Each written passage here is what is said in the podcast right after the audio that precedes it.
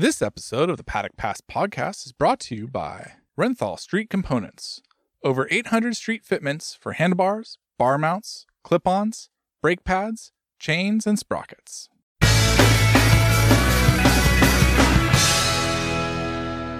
Hello and welcome to the Paddock Pass podcast brought to you by Renthal Street. On today's podcast, we've got a very special edition podcast because it's a breaking news edition of the Paddock Pass podcast. It may not have been a surprise announcement, but the announcement was finally made today that Marc Marquez will leave Repsol Honda and HRC at the end of the season. And obviously, this has been the biggest talking point for us on the podcast for the last couple of months. So we could not have a special edition podcast just to bring everyone up to date on the news. Myself, Steve English, Neil Morrison, David Emmett, Adam Wheeler, and also a special guest, Neil Hodgson, all giving us plenty of insight through the course of this show. So, Neil, we'll come straight to you. What does this news mean for MotoGP? Uh, I mean, it's pretty seismic, Steve. Um, the fact that we've been talking about it and speculating about it for the last couple of months, um, I think, you know, the surprise factor wasn't necessarily there because everything at Motegi last weekend pointed to this being imminent, this arriving imminently. Um, but when you take a step back and look at it and think of what Mark and Repsol Honda have achieved over 11 years, um, not so much in the last four, but certainly in the uh, the seven years, the first seven years of their working relationship. I mean, it was um, it was as good as it got, and you know, Mark cemented his status in that time as one of the all time greats of the sport um, just racked up ludicrous numbers. And the fact that he's leaving the most successful team, the most successful manufacturer in MotoGP history to go to a satellite Ducati squad, you know, the, the, the, kind of the fourth best Ducati team, uh, really speaks of, uh, of their predicament and, and where they're at. So, yeah, I mean, not shocked, but then when I sort of think about it, I, I kind of realize that yes, this is a, this is a pretty massive thing, um, and it's it's almost difficult to get your head around we're obviously going to circle back to pretty much all of those points, Neil. But Adam, I want to bring you in just to talk about how stories like this develop as well, because it moves from being a couple of journalists talking about something to suddenly the whole media center, the whole paddock, and every MotoGP fan talking about it. It's one of those stories that just builds momentum step by step, and then suddenly it's a steamroller. Yeah, that's right, Steve. Uh, I mean, this is the biggest switch in MotoGP, I think, since Valentino Rossi left Yamaha for Ducati. Uh, I think that's probably the nearest parallel because Rossi had a, a very successful spell with Yamaha and then, you know, made the expected switch to an Italian manufacturer. I, I think the most interesting thing from a story point of view or a narrative, as you say, is just the ripples of this. Uh, what does it mean for Honda? What does it mean for the Honda teams? What does it mean for the rest of the contracts in MotoGP? I think every single rider on a Ducati now is probably sweating a little bit more. Um, how is uh, Ducati going to use whatever information that Mark can give them next year? Uh, you know, their technicians, how are they going to respond to this um, kind of peerless talent steering their machinery? So I think it's um it's something that, like Neil says, and seismic is is a fantastic word for this one because it's not just uh, a fast rider changing a bike, which we tend to see you know, at least every other year in MotoGP. This is, um, you know, in my opinion, the greatest motorcycle racer we've seen, uh, making a, very big, um, big change. I mean, there's all sorts of thoughts that come to mind when something like this happens. Uh, even bizarre stuff like you must feel a little bit of sympathy for Alex Marquez because he sort of breaks away independently uh, from from sort of Honda and you know reaches Ducati, does pretty well, and now he's got his brother you know, um, stealing all his thunder again. That kind of independence sort of has, has gone. Um, you know, there, there's yeah, there's all co- sorts of connotations from this move. Dave, obviously enough, I think that probably the easiest place to see what motivates Mark was the Amazon Prime documentary he did. It was titled All In for a very specific reason. He wanted everyone to know he was doing everything he could to be as fit as possible, get back to the front of the field. It's two years since he won a race. He's tried everything and this was the last resort for him. Yeah, exactly. I mean, he's um, he has done everything. He has sub- subjected himself. I mean, first of all, uh, the way that he broke his arm was that down to the Honda? Was that down to him? And certainly, it's down to his. You know, he was riding very aggressively, uh, but he also got spat off a little bit strangely. So maybe there, uh, uh Honda had a a role in his crash, or uh, perhaps he bears some blame. But certainly, like trying to ride a week later, that was all on Marquez. So he messed that up himself. But then he did do absolutely everything to come back and riding. He was riding. He was uh, he was riding injured. You know, he was riding hurt. Um, he was in pain off the bike as well as on the bike uh, while his while his arm was still hurting, and he he was still putting him through through, through himself through everything. Uh, four operations, a very very major one. Uh, w- with the chance of things going wrong uh, to finally fix it, um, and he's clearly back to his old self. He's obviously, you know, riding as well as he has he has ever done, uh, and he just, you know, like I keep making this call, this um, comparison with Eddie Merckx uh, as the cannibal. He just wants to win. You know, he is giving up sort of, you know, the thick end of 20 million to ride for virtually nothing or possibly even nothing just so he can win a race again. Well, let's just park the money side of it because we're obviously going to come to that down the line in the pod. But I find it really interesting. This announcement's made pretty much, Neil, four years to the day since for me, what we saw just the definitive Marc Marquez race. Thailand 2019, World Championship on the line, and he just couldn't accept Fabio Quartararo beating him. And we haven't seen Mark like that at the front of the field since then. It's two years since he won a race, all those kind of things. But that race showed his need, his desire. The only thing that mattered to Mark was winning. And from that point onwards, it's been that steady decline, or, well, not a steady decline, he fell off a cliff compared to what his expectations would have been. But when you look at that mark, is he still there for if and when it's confirmed that he goes to Gresini? Uh, I would say so, Steve. Yeah. Um, is he is he the 2019 mark, the pre upper right arm injury mark? Maybe not. Maybe that's up for some debate. But is he still good enough to be a world champion in MotoGP? Yeah, definitely think so. Uh, you just have to look at some of his recent performances on the Honda. Um, I think they've been pretty pretty impressive um, even if the results might not exactly say as much. Um, and we have, you know, since that, that kind of fateful July afternoon in 2020, you know, we have seen Mark ridiculously competitive and, and kind of showing signs of, of being you know, the rider that we saw before the injury, even as recently as uh, Le Mans this year, you know, where he was heroically fighting with Jorge Martin at Le Mans, um, you know, at a track where just the other Honda riders were nowhere. He was almost second or third at the end of that race. Um, so yeah, it's going to be it's going to be interesting. A few comments over the weekend there at Motegi. I think Cal Crutchlow was asked how will, will Mark get on in a Ducati. I think Cal's been off this impre- uh, of this opinion for quite a while that you know the others may as well give up uh, before they even line up in the grid because he's going to be that strong. And it is quite a frightful prospect when you think of um, you know the probably the most talented rider on the grid getting on board the the best bike um, even if it is the year old version of the of the Ducati that he'll be riding next year. Um, yeah, I still think he's going to be very very competitive. Are we going to see him, you know, win every race? I don't think so. I think it's going to be he's definitely going to be in the mix, but I wouldn't go as far as saying that he's going to blitz everyone on a Ducati. I think some might feel that, but I would say it's not going to be that clear cut.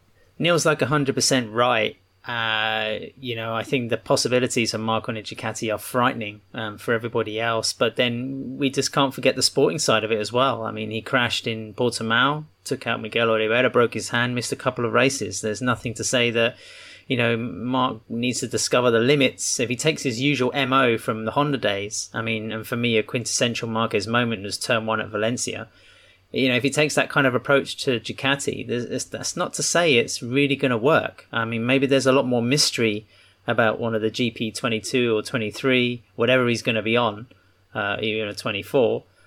And I think, you know, we can't take it as a given that he's going to be absolutely kicking ass or back to a 2019 Marquez. There's obviously going to be a transition there, but the guy's natural ability is fierce, of course. But Adam, that's where I think the interesting comparison you made with Rossi whenever he moved from Honda to Yamaha and then Yamaha to Ducati, it was more when he moved from Ducati back to Yamaha. Suddenly all these riders had seen him get beaten. They all knew that they were able to perform better than he could. Now we've had four years where riders have established themselves in the Ducati, given themselves title chances, won world championship, won a lot of races, and now we'll get to see if Mark's still that guy, if he still has that aura. Yeah, I mean, the Rossi return's a good point, Steve. I mean, Jorge Lorenzo as well, jumping off a of Yamaha to Ducati. These are, I mean, even this year, there must be something in the air. Jonathan Rea, the greatest superbike rider of all time, you know, also cutting a contract short. Um, we're talking about financially secure elite athletes that still have this freaky kind of energy or desire burning within to achieve something, even though they've done everything. It's, um, it's, it makes them a special study of, of person, I think, and that's why this case of Mark is very compelling. I mean, we're making assumptions, of course, about Gicchini, uh, Gresini and Ducati. Uh, you know that that's not completely confirmed, or how the team is going to be, what what what's the structure behind it. But uh, yeah, it's um, curious, curious people. It is always interesting though. Like it's almost like the the millionaire syndrome of I trade all I trade all my money for just that little bit more, and Mark would trade all of his race wins, all of his world championships for more. And this is what gives him that opportunity. I think it's going to be really interesting to see what that means. Uh, yeah, the um, I remember listening to a uh, radio program about uh, sort of top CEOs. They were talking to a recruiter for people, uh, for, you know, top CEOs, people at, at, the very top of business. And basically what it came down to when they were talking about salaries was the first question was not, you know, how much am I going to earn? It's how much are the others earning because I want more than them that is what this is about. This is about, uh, you know, like winning more. It's about beating other people. Um, the uh, fantastic um, uh, uh, Gore Vidal quote about um, "It is not enough to succeed; others must fail." Uh, he has to. He still has that drive to actually win. And as for adaptation to the to the Ducati, the bike stops and the bike accelerates, I don't think it is going to be an issue for him. Just uh, to move it on a little bit to talk about the impact it has for Honda and for MotoGP, Neil, you kind of brought this up at the start of the show. What does it mean for Honda and not just the Repsol Honda team, LCR as well? Um, well, I think it's uh, it's obviously not a good look for Honda. As I mentioned, leaving the factory Honda team to go to Ducati's fourth team uh, on a year old bike isn't, uh, you know, a kind of wild endorsement of um, Marc's belief in Honda and their ability to turn things around. Um, I was speaking to someone earlier about this. I think in the short term, it's it's pretty disastrous for Honda. You know, for their hopes of maybe scoring podiums, top six finishes next year, it's it's definitely a hit. But in the long term, you know, maybe this is just what what they need because it's it's been clear for so many years that Honda can they could show up and they could bring some ragged ass bike, which is peaky and difficult to ride, but it needs to be written very specifically. And if it's just tailored to Mark's needs, then he can kind of do the rest. No one else can get on with that. And we've seen Jorge Lorenzo, Dani Pedrosa, Pol Espargaro, Joan Mir, superb riders, multiple world champions, not be able to get the best out of that. You know, this could be the situation where Honda finally realize that they're going to have to bring a proper rounded package to the table and not just some kind of wild, peaky thing that only Mark can ride. I would uh, partly agree and partly disagree with that. I think in the short term, uh, yeah, I mean, look, Honda faced the possible loss of some sponsors. Uh, they, uh, it, it, it's you know not a great PR look. Uh, but I think it, it, it is good for the long term development of the bike because, uh, as you say, Neil, you know, uh, like they have to build a better bike. But not only that, they can actually get on and develop it without the pressure. If you have Marc Marquez on your bike, you're expected to win tomorrow. Now, Honda also expect them expect to be able to win, but it's easier for a manufacturer to take a step back and you know work towards the future uh, if they have a little bit more time and a little less pressure than having quite obviously the best rider on the world. I mean, like the, the, the storyline every single weekend is uh, Honda failed again. You know, this is the best rider in the world, and even he can't win on it. Now it'll be we've got some good riders, so they should be able to do something with this bike, but it needs to improve. I think it frees up a little bit of space, a little bit of pressure. Uh, it takes uh, some of the panic out of the situation. Yeah, and I think you know Mark isn't. Com- sorry to add to to butt in there, but um, I think Mark isn't completely free of. Um, you know, some blame for Honda's current predicament. I think there was a, a point in uh, the the Amazon uh, documentary when he was saying how you know he pretty much was the only one pushing ahead with a certain development direction, choosing certain parts when everyone else hated them. You know, he is a bit of an outlier in terms of how he rides the bike, his riding style. Um, you know, they won't have to kind of cater for that sort of strange, crazy riding style that he has. They'll, as Dave says, you know, have to think more about the collective. Yeah, but then when was the last time Repsol Honda were without, you know, um, a sport-defining rider steering, you know, the motorcycle? Uh, now, now they're in this situation, and you know, okay, maybe they're gonna have to wait a season before they can tempt maybe Fabio Quartararo or uh, I don't know, offer someone like Pedro Acosta a ridiculous contract to get that star power back. But um, now they're going to be in this phase where, okay, they can maybe develop the equivalent of Yamaha's M1 from six years ago. But uh, what's the point if you maybe your you know your whole operation is downsizing because you've lost, like Dave says, title sponsors or, or general interest? Well, I mean, they're also going to be saving a massive wedge of money, which they'll be able to spend on on development. You know, like so, if Mark is getting, I don't know, twenty million or something, uh, whoever they get back, they will pay five, six, seven million, and that's thirteen million that they can spend on development. On the subject of Honda, I mean, we we've all said that this is big news. Are we slightly surprised that it was announced in this way, or maybe HRC had first word because that was part of the um, severance agreement, if you like, because you have to imagine that um, a Marc Marquez Gresini Ducati team launch is going to generate a lot of interest for a supposed satellite team. Uh, and also now the Valencia test has also just grown in extra importance or certainly um, uh, content happy material, we could say. Yeah, if Honda allow Mark to, to ride the Ducati at Valencia, which I guess isn't exactly a given just yet, um, that needs to be confirmed. Um, but I think on our podcast that we recorded on Monday about the Japanese GP, strangely, Dave said exactly how this was going to play out this week, and uh, I'm slightly alarmed by the fact that it's uh, it's actually come to pass. Yeah, you oh, you should all be afraid. My powers of prediction are now becoming uh, uh accurate. Yeah, even a broken clock's right twice a day, Dave. and also, how do you explain your race predictions for the last three years? Only three years, Ad. Been saving it all up for this moment. Nothing easy about predictions, but one thing that is easy is to get the thoughts of Neil Hodgson. We wanted to bring in Hodgie because he's a former world champion in the superbike class, so knows what it's like to expect to win, what it's like to be at the front of the field, challenge for championships, and the motivation that comes for trying to do that again. Hodgie's also a commentator for BT Sports now, so he's in the paddock all the time, and he acts as a rider manager too. He's Alex Lowes manager in World Superbike, so he's got lots of experience dealing with Japanese manufacturers and the mechanisms that are in the contract. So really interesting to get three or four minutes from Hodgie. So let's hear what he has to say. Well, first of all, let me just say, gentlemen, it's an honour to be on the Paddock Pass podcast. As you know, I, I'm an avid listener. There's a lot of podcasts out there, but I think yours is the best. Believe it or not, ladies and gentlemen, I've not been paid to say that neither. Um, well, first of all, me and uh, myself and David, we have had some discussions on this over the last month. It's we've been backward and forward. I've been texting him, he's been texting me. It's on, it's off, it's on. I think deep down we all thought that it was going to happen, but then it couldn't happen because it is so big. It was. It's been. It's been a real dilemma, and I have literally. I, I've changed my mind probably a hundred times on this. First of all, I just want to say how excited I am about it. The prospect for me, still Marc Marquez is the best MotoGP rider. In fact, I, have I've said this a lot on, on TNT Sport. He's the greatest motorcycle racer I've ever seen. I've never ever seen anyone with so much desire.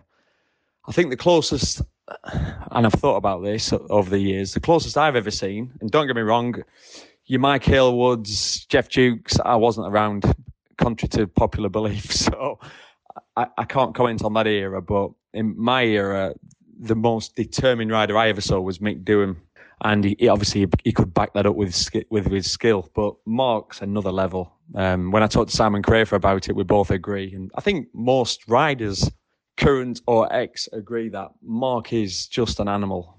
Um, his desire to win is on on a scale that I've never seen, and I think I think this what what we're talking about, this subject now, him leaving Honda, moving to Ducati, really sums that desire up.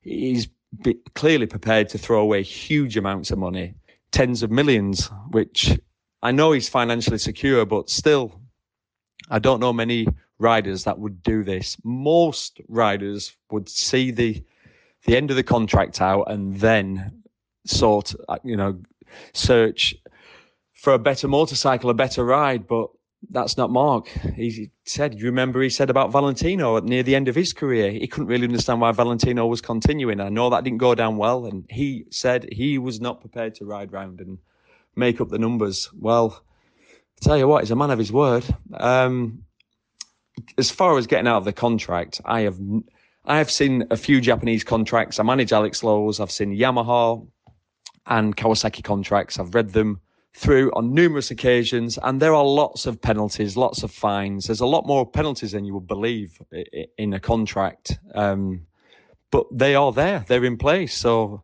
I think that side of, of, of it maybe is not as big as you would think or as complicated as you think because it's been it's there in black and white, so they'll know what they had to deal with. I wonder what, with regards to team sponsors, if you are HRC and you've got a contract with Repsol how that works out because I'm I'm sure that the big companies that sponsor HRC would want Mark in the team. So with him pulling out, then you've got that knock on effect, that ripple effect of how that's going to affect their budget. But anyway, all I can say is, God, I'm so excited to see Mark. I hope, you know I'm hoping as well? You'll like this. I hope Ducati give him the, last year's bike. I think that's what he'll be on anyway, but I hope he doesn't get any special parts. And I genuinely still think he will make the difference. The question is, how long will it take him to adapt to the bike? Well, I'm going to give him five laps. What do you reckon, chaps? Five or or less? Anyway, watch this space. It's going to be exciting. And uh, thanks for having me on the Paddock Pass podcast. Great to get Hodgie's insight there. And David, like Neil said on that, you've talked to him a lot over the course of the last few weeks, whether it's in the paddock or just over text messages.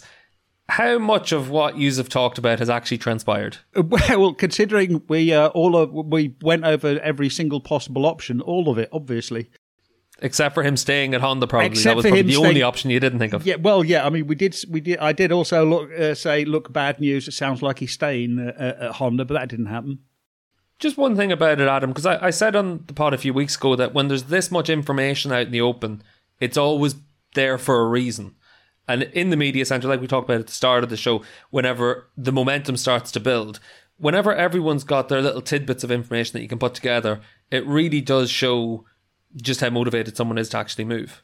One thing, uh, all of this has come from Honda. None of it has come from Gresini. That's been amazing. It's been absolutely amazing that nothing has come out of uh, of Gresini. I don't think I've heard a single thing out of them. And also, Marquez, I think, has handled this quite well because there's been speculation um, ever since he started, you know, gesturing towards his motorcycle and making uh, his body language quite evident how he felt with the situation this season. And like you say, Steve, in the wake of the Amazon Prime series, uh, you know, the Willy Won't He divorce from Honda has been in the air for quite some time.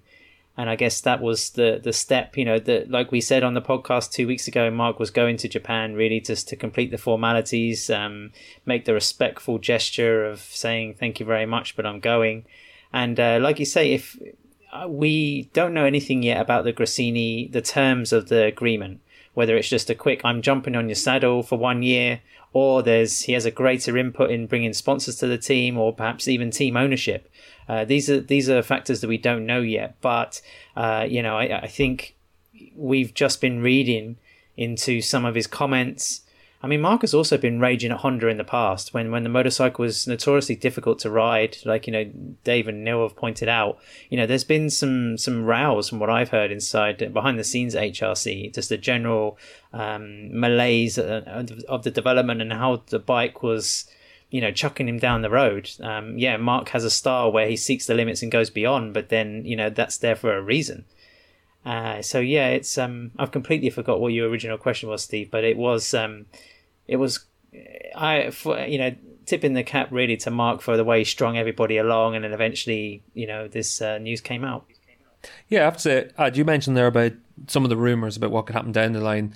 For me, the crazy rumors when people talk about going back to Honda in the future, like the year after yeah. next, twenty twenty five.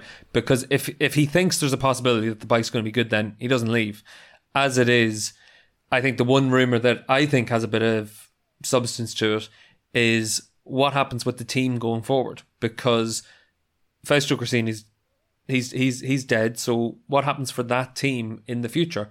They need someone that can take it on.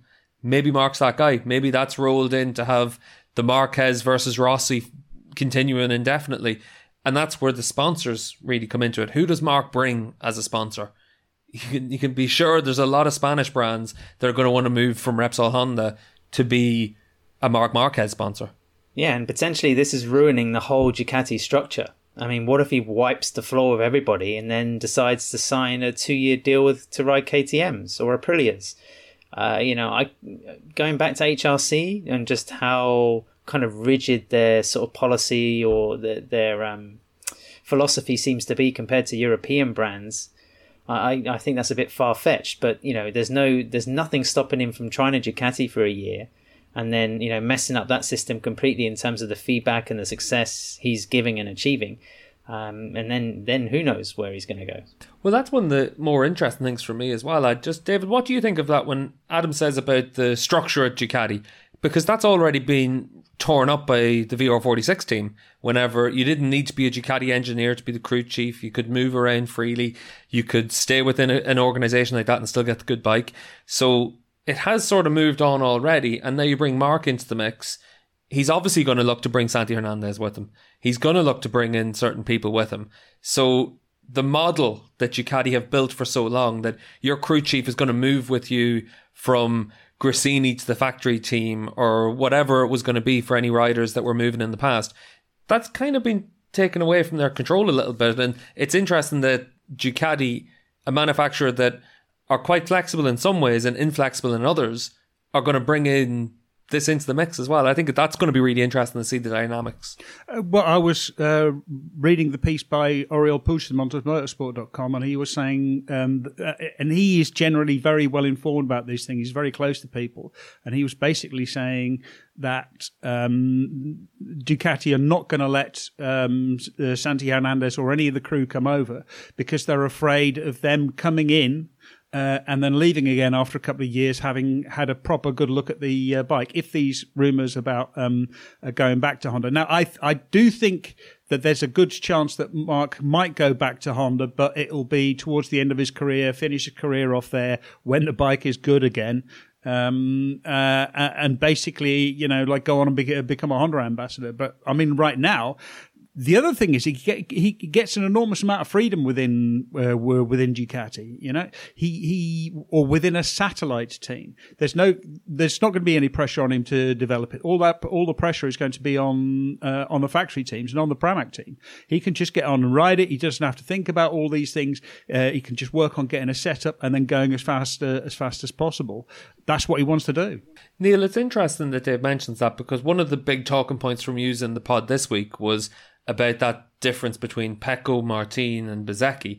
You throw Mark into the mix as well, and then suddenly there's a whole other animal in there. So this is something that's going to be really interesting to see how that fares out. Because if you're Bagnaia, maybe you think, yeah, I can handle Bezzecchi, or I because I'm used to riding with him every day of the week at Misano between races or up at the ranch. Martin, you could look at it and think, yeah, I'm okay dealing with him, but Mark's totally different to anyone else. Exactly, yeah, and that's why the move is quite mouthwatering. Just thinking about that prospect next year, Mark being on a, a mildly inferior bike to, to Pecco and Jorge on a year old machine, but certainly a machine that will be good enough to, to be fighting with them.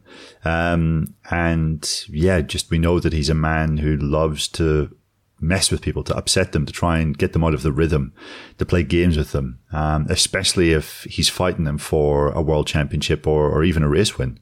Um, and you know he's he's been a thorn in the side of Ducati for how many years, whether he's been winning world championships or he hasn't been, just with some of his tactics. You think of how often he follows their riders and the Ducati bosses can be seen in their box looking so unimpressed. Um, you know, it is it is kind of funny in a way that he's managed to get himself inside the beast.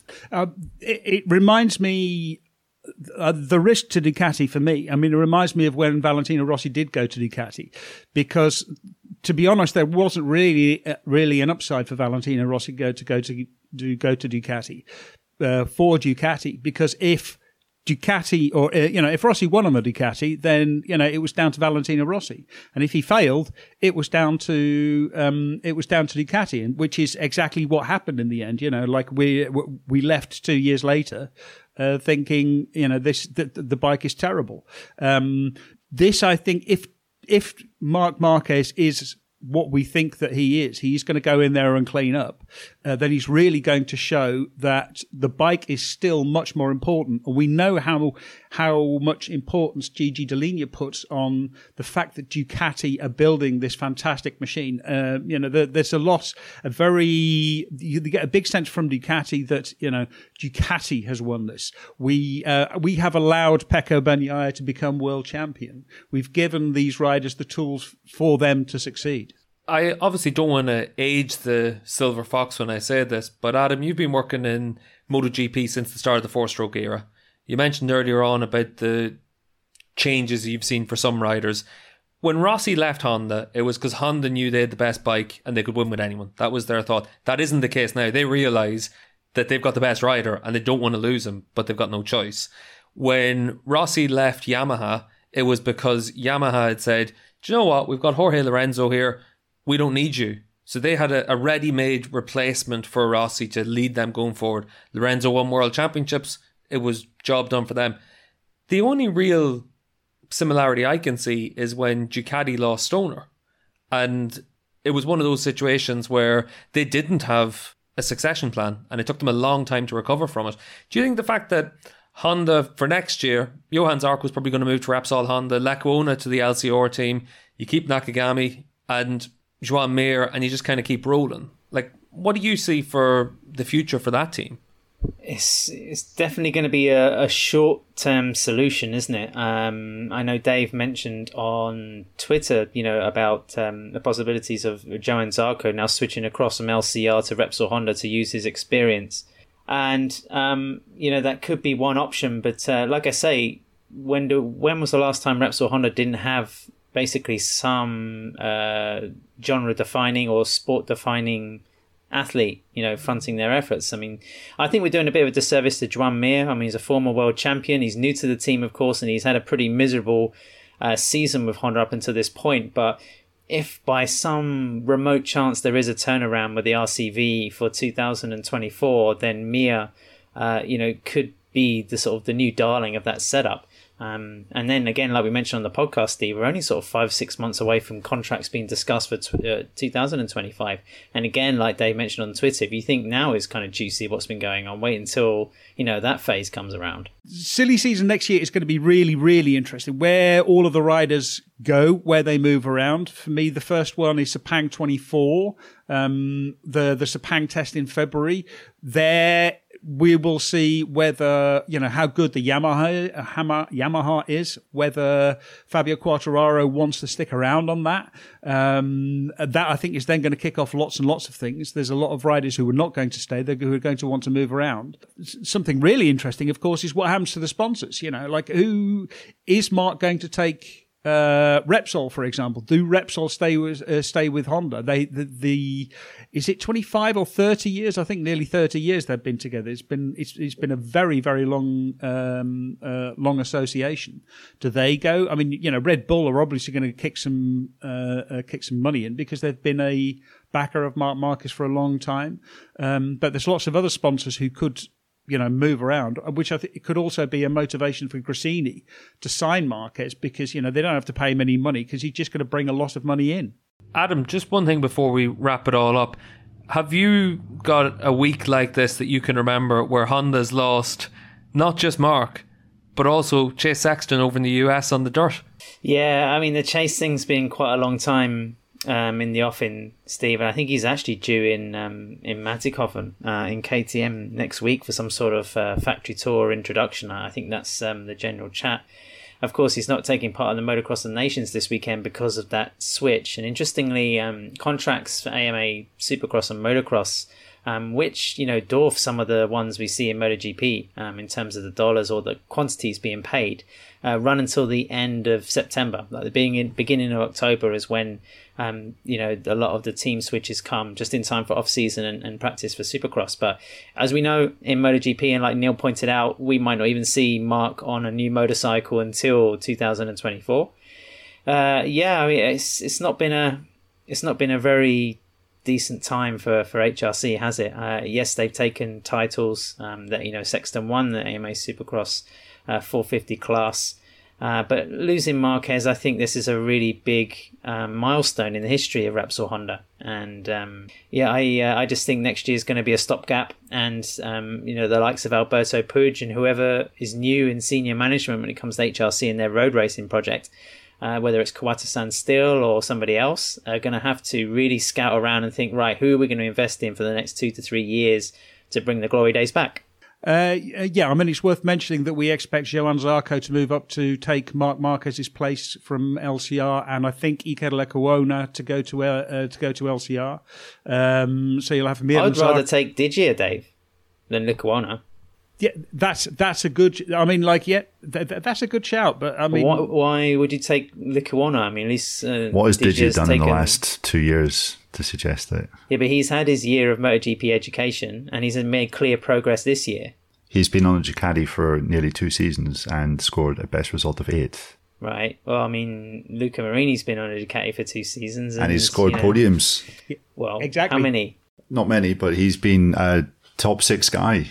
Well, that's two positions away from eighth. There's a world of difference. I think the one reason that Lecuona is so important for Honda is he's probably the only rider in the world that wants to be on that bike as well. So availability is the most important ability, and he's available and wants to move.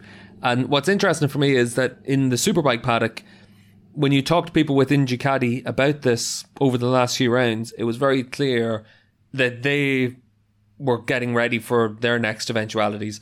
And that meant making sure that Michael Ruben Rinaldi was lined up with Honda to be able to get himself ready to move into a different factory in the superbike class. So it's been in the offing for a long time, and there's been a few times where things have sort of played into played into the hands of some riders. Well, don't forget, according to Speed Week, maybe Augusto Fernandez needs to also find a motorcycle. I mean, there are a couple of people around with more MotoGP experience than like Lecuona. Um, I know he to be fair to him, uh, you know, he was sort of riding a KTM at a time when KTM was not the, the best motorcycle on the grid, um, or nowhere near it, or near the current version.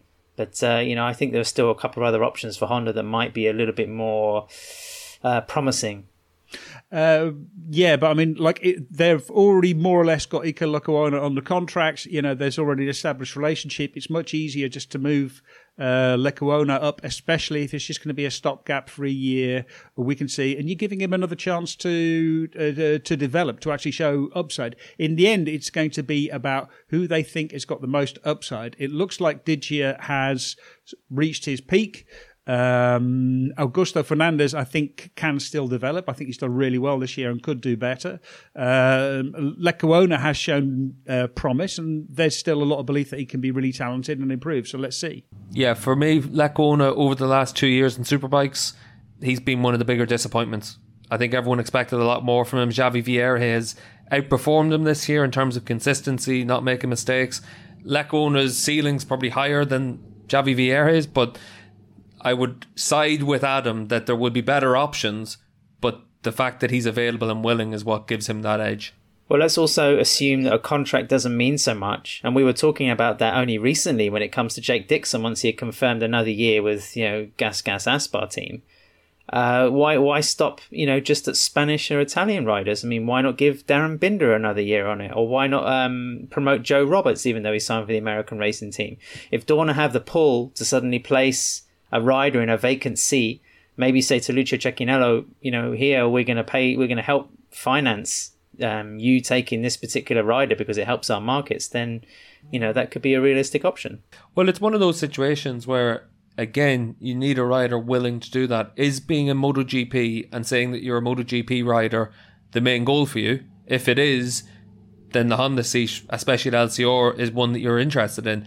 If it isn't, and you're looking to give yourself the best chance of being able to be a MotoGP rider for 10 years, win races, challenge at the front, then jumping on the LCR bike for next year isn't going to give you that. Binder's already done one year in the class. If he goes in and does the second year and disappoints, he's never getting back into there. So there's always a reason why riders aren't that willing to make the jump as well. Yeah, and what's the va- added value to TNT Sports to have Jake Dixon jump on the uh, worst bike on the grid and the most difficult bike on the grid? Um, miss a bunch of races because he keeps spitting himself into low Earth uh, uh, low Earth orbit um, and injures himself. So uh, I, I think it is also, you know, who's actually willing to go there. I think there's going to be a lot of riders.